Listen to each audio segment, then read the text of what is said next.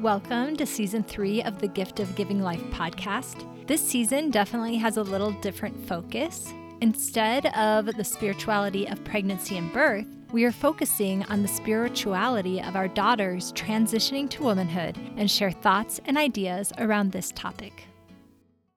Our Amazon book review of the week says This is an amazing book full of birth stories and spiritual guidance from an LDS perspective about giving birth and the honor it is to be a woman and a mother. It was well written, and I would recommend it to anyone. We love reading our Amazon reviews, so if you haven't yet left a review for the gift of giving life, please head over there and leave one. We will maybe one day read it on the podcast. Today, we're going to share a rites of passage or planning a red party. This is a party that you can have when your daughter has her first period. So, what is a red party? It is a celebration in honor of the onset of a young woman's period. So, Lonnie has a post called Red and Powerful that I shared last week on our podcast. And one of our readers was willing to share with us how she prepared her daughter for coming of age and how they celebrated together. Here is her experience. I remember when I started my period. Luckily, it was during Christmas break. No embarrassing event at school marked by red, thankfully. But I was still horrified. I thought I would start when I was 15, like my mother. But there it was, right before my 13th birthday. I told my mother, who reacted so positively. She gave me a hug and asked me if I wanted to tell my dad or if she could tell him. I was so distraught, I blurted out, You better not tell dad, and I'm not telling him either. She helped me navigate the world of pads, tampons, and cramps. Looking back, I'm grateful I had a mother I could go to and who was happy for me. In her own way, she helped me embrace something that I didn't understand. Fast forward many periods later. My daughter was trying to grow into her body. I could tell how uncomfortable it felt for it to change. I knew that within the next couple of years she would likely begin her period. I wanted her to embrace this essence of her womanhood and not be horrified by it. I wanted her to feel how wonderful it is to be a woman. I ran across blog posts on the subject and determined to have a fancy little red party for her when the day came. Throughout those few years, we talked about periods and how she would recognize it. I attended her maturation class at school with her. We talked more. We even discussed the symbolism of shedding blood, the atonement, the Savior, and the gift of giving life. We talked about pads, cramps, and the realities of menstruation. We made sure she had a stash of supplies, and I told her we would have her own red party someday. She was ready to go. So when the time came, I was grateful that she felt comfortable enough to come to me. I hugged her like my mother did. I was excited for her like my mother was for me. She didn't act horrified, but not exactly excited either. I was looking forward to inviting other significant women or girls to her red party. I was ready to plan a fantastic little red party, only I had forgotten one important factor. It was her party. She didn't want some sort of big celebration or even a medium one. She wanted it her way, without a lot of to do.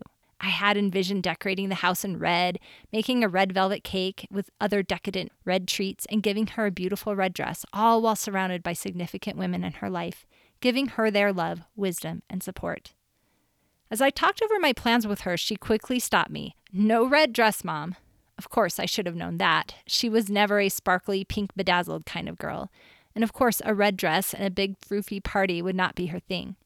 And most of our family lives far away, so when her favorite aunt was visiting, we opted for her favorite pizza place and carefully navigated the essential womanly topics related to puberty, sex, and boys. Instead of a red dress, I found her a red shirt with her favorite sports team. It was the perfect red party because it was perfect for her. I'm so grateful that this mother shared her experience with us. Robin, who wrote this post, has four young daughters herself and knows that she will have to help them navigate through the changes of womanhood. What we can take away from this story is that really it's about planning an event that is comfortable to your daughter. Here are a few more ideas you can suggest to your daughter when planning it together. 1. Who do you want to invite? Your daughter should only have people there that she feels close and comfortable with discussing this passage into a new phase of life. That likely means a smaller list of women in the family or close friends. Two, where do you want to celebrate?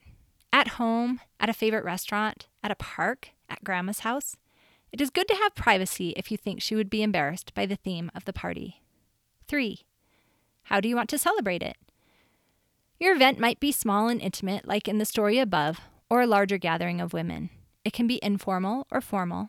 It can be nice to assign a matriarch that she looks up to to give a short talk about womanhood, offering advice. Another idea would be for it to be like a mother's blessing, with each guest bringing a wish and a bead for your daughter to be shared at the party.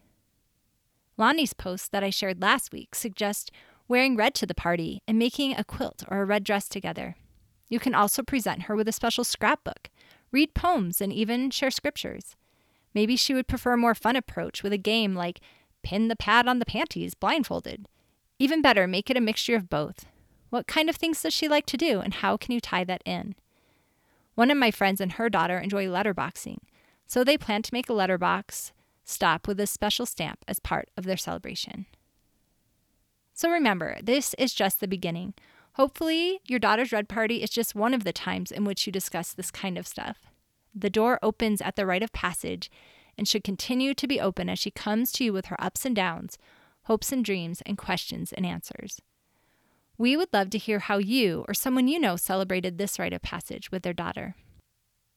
So, we did get two comments on this blog post. And I would love to hear more. Feel free to share on Instagram or at the post linked to in this episode.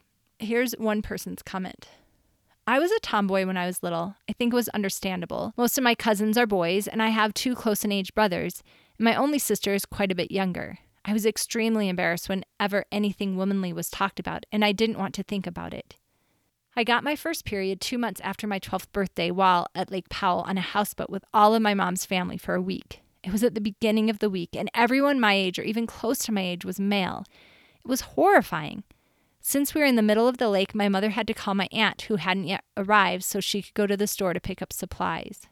And then I endured rude comments of, why didn't she know it was going to be her time of the month? And another aunt standing outside the bathroom door trying to coach me and using a tampon. We were at the lake and I was wearing swimsuits all day.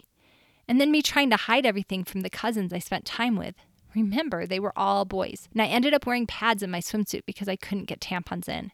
Definitely not the best first experience. Plus, I didn't know anything about the connections to the atonement. And I grew up thinking that God and the church hated me because I was a girl. Boys seemed to get all the special treatment. Now I understand a lot more and have come to peace with being a woman. I have a daughter who's almost two, and although it's far away, I hope to help her understand a lot more than I did when she experiences her first period. I want her to feel special and comfortable with who she is and who God made her to be. And then our other comment says, Fabulous! I love this idea. When I was young, I did feel that a more girly red party would have been better received, except, yeah, menstruation was embarrassing and exciting at the same time. I do like that the mother was sensitive of the comfort level of her daughter and that she did a less traditional approach. What a neat experience. I also look forward to bringing joy and symbolism to the rite of passage as my daughter approaches that age celebration of womanhood. Thanks for joining us today. If you have an experience that you want to share about the spirituality of pregnancy or birth, please contact us. We love having guests on the podcast, or if you prefer to just write up your experience, we are happy to share it on our blog or on Instagram. And also, please share the podcast with your friends. This is how the word gets out that birth and pregnancy can be spiritual. The podcast and our book is one of the greatest ways to share that, as well as, of course, you sharing your experiences with your friends. Visit thegiftofgivinglife.com Currently, our newsletter subscribers get free access to our online class, which is growing. And if you want more inspiration, of course, you can always buy The Gift of Giving Life on Amazon, either for yourself or it makes a great gift for any woman you know. Have a great week and know that you are loved.